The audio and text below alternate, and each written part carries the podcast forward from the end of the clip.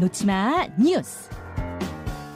놓지마 뉴스 강승희 씨 어서 오세요. 안녕하세요. 예, 온라인상의 뜨거운 뉴스 뭐부터 볼까요? 현직 경찰 추락사한 그 아파트엔 모두 열여섯 명이 있었다. 저희가 며칠 전에 이미 전해드렸는데 그러니까 용산의 한 주상복합 아파트에서 사람이 숨졌다, 떨어져 숨졌다는 신고가 와서 경찰이 출동해보니 거기에는 마약을 하고 있던 운동 동호회 회원들이 있었다는 거잖아요. 네. 거기까지는 알고 있는데 그런데요. 그때 당시 여덟 명이라고 알려졌는데요. 알고 봤더니 또 다른 여덟 명이 더 있었습니다. 어디 갔던 겁니까? 도망갔어요. 아. 어, 현직 경찰이 그가 한 남성이 추락했다는 신고를 받고 출동했을 때 그러니까 여덟 명밖에 없었던 건데 그 여덟 명은 대체 어디 간 거냐. 그러니까 나중에 검거가 됐습니다. 네. 그렇지만 이 도주 시점이 추락산 경찰이 아파트에서 떨어진 직후였거든요. 음. 그러니까 신고가 들어가고 그 사이에 도주한 걸로 지금 드러났습니다. 경찰이 올 걸 알고 도주했다는 얘기가 되네요. 네. 그러니까 급하게 현장을 왜 떠났을까? 경찰이 지금 이걸 들여다보고 있는 건데요. 네. 우선 마약 투약 사실을 숨기려고 일부의 도주를 도왔을 가능성이 있고요. 네. 그다음에 다른 범죄 정황 가능성도 나오고 있습니다. 음. 이 추락산 현직 경찰의 사인이 그 국과수 일 차 구두 소견까지 나왔거든요.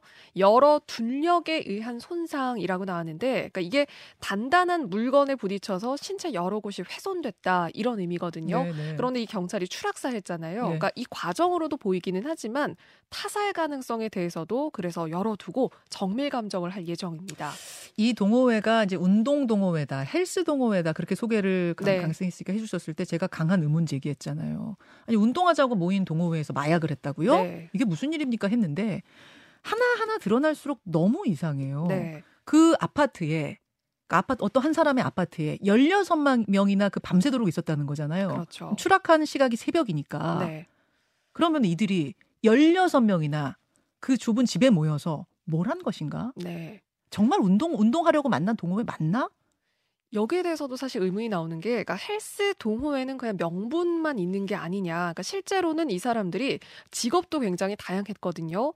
비뇨기과 의사, 대기업 직원, 헬스 트레이너, 학생 이렇게 정말 다양한 사람들이 모여 있었고요. 거기다 숨진 경찰까지. 네.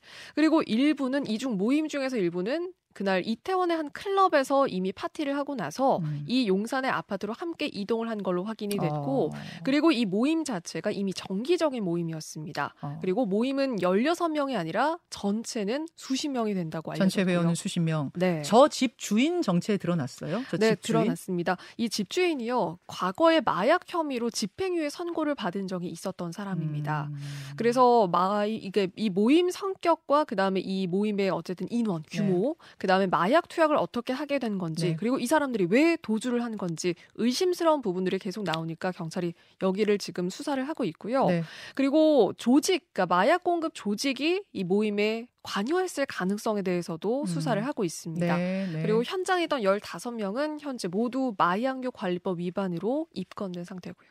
뭐 단정하면 안 되겠습니다만 제가 보기에는 이름만 헬스 동호회였지 결국 마약 동호회, 네. 마약 모임이 아니었던가 이런 생각이 들고 저 집주인이 어떤 사람인가에 대해서 철저히 조사해야 될 것 같고요. 이거 후속 소식 있으면 또 알려주시고요. 네. 다음으로 갑니다. 절도에 취약한 아파트 고층. 절도? 도둑질? 네. 그러면 저층이 아파트 저층이 더 취약한 거 아니에요? 그렇죠. 그게 허점이었습니다. 어. 그러니까 그 공용 계단의 창문을 통해서요 집안으로 그러니까 고층 집안으로 손쉽게 들어갈 수가 있었던 건데요. 한 사례가 있습니다. 서울의 한 아파트 십칠 층에 도둑이 들었어요. 잠깐만요. 지금 시, 저희가 유튜브 레인보우로 보여드리고 있는 저 사진 저 집입니까? 네, 바로 저 집입니다. 십칠 층. 네. 옥상 바로 아랫집. 네. 네. 그러니까 보면은 그러니까 거의 고층, 그러니까 옥상하고 좀 가까운 집인데 자세히 아, 옥상 보시면은, 바로 아래는 아니네요. 네. 옥상에 서부터 한 세네 집 건너뛰고 있는 집이네요. 네, 예, 그런데 예. 저게 고층이어서 이미 저 위치가 십칠 층이거든요. 예. 그런데 자세히 보시면은 그 계단이 통하, 그러니까 계단 그 창문 있잖아요. 네. 그러니까 공용 계단이 집하고 굉장히 가까운 걸 볼 수가 있습니다. 아. 그런데 이쪽으로 그러니까 도둑이 들어간 건데, 그러니까 음. 처음에는 십칠 층이고 여기가 옆 세대가 없거든요. 그래서 네. 당연히 그러니까 도둑이라면 현관문을 통해서 들어갔을 거다라고 추정을 했는데, 음. 그런데 들어간 흔적이 없었거든요. 음흠. 현관문에 흔적이 없었고 결국 과학수사팀까지 동원돼서 수사를 했더니 베란다 난간에서 누군가의 손자국이 발견이 됐습니다. 아. 그러니까 알고 봤더니 십팔 층으로 이 절도범이 엘리베이터를 타고 올라가서 네. 반층을 내려가서 이 공용 계단으로 간 다음에 창문을 타고 맨손으로 십칠 층 이 집으로 들어간 옆집으로 겁니다. 간 거예요. 공용 네. 계단 옆집으로. 그런데 음. 이 사람이 상습범이었거든요. 같은 수법으로 과거에도 십사 층 아파트를 털었던 그 전력이 있었던 사람이고요. 음. 그러니까 고층 아파트에 살면 보통은 높 기 때문에 네. 도둑이 이렇게 뭐 창문을 타고 들어올 거라고 쉽게 생각하기 어렵잖아요. 보통 이제 고층 사시는 분들은 좀 안심하고 문 많이 열어놓고 네. 외출하기도 하시고 저층 사시는 분들보다는 좀 편하게 생각하세요. 네. 그래서 절도범도 이거를 노린 걸로 보이고요. 그래서 고층도 외출할 때 그러니까 특히 창문 단속도 이제는 신경을 네. 쓰셔야겠습니다. 고층이라 더 위험하다는 아니지만 네. 고층도 똑같이 위험하다 이렇게 생각하시란 말씀. 네. 다음으로 갑니다. 악어인가 공룡인가. 이건 무슨 얘기예요? 이거는 사진을 한번 보실 수 있는 분들은 보시면 좋은데요. 음. 설명을 드리면요. 미국 미시시피주 야주강에서 길이가 사 점 삼오 미터의 악어가 포획이 됐습니다.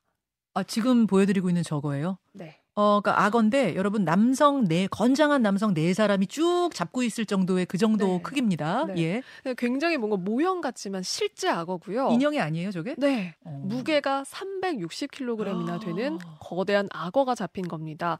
어, 우선 미시시피주는 그 악어 사냥이 합법적으로 허용이 되는 곳이거든요. 네. 뭐 기간은 정해져 있습니다만 이 악어를 잡기 위해서 시즌이 되자마자 사냥꾼 네 명이 나섰고요. 음. 그러니까 물속으로 뭔가 헤엄쳐가는 악어를 발견을 했는데 처음에는 네. 이 정도로 큰 악어인 줄 몰랐다고 해요. 어. 그러니까 낚싯줄에 휘가 맞는데도 뭐 한 열 번 가까이 이 막 줄이 끊어졌다가 음. 뭐 그러니까 붙잡기를 반복을 했고 결국 총을 쏴서 제압을 했거든요. 음. 근데 악어를 배 위에 올리는 데만 일곱 시간 정도 걸릴 만큼 그러니까 굉장히 거대한 악어가 그러니까 최초로 이 정도 크기가 발견이 된 거예요. 네. 그래서 온라인상에서도 현실판 주라기 공원이다. 그러니까 악어가 정말 공룡처럼 공룡같이 좀 생긴 그런 모습이거든요. 그러니까 이렇게 큰 동물이었는지 몰랐다는 이야기도 있지만 근데 사냥 때문에 이게 사냥이 합법이라고 해도 사냥 자체에 대한 비판도 나오고 있습니다.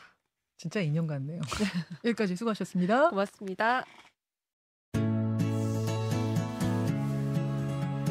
김현정의 뉴스쇼는 시청자 여러분의 참여를 기다립니다. 구독과 좋아요, 댓글 잊지 않으셨죠? 알림 설정을 해두시면 평일 아침 일곱 시 이십 분 실시간 라이브도 참여하실 수 있습니다.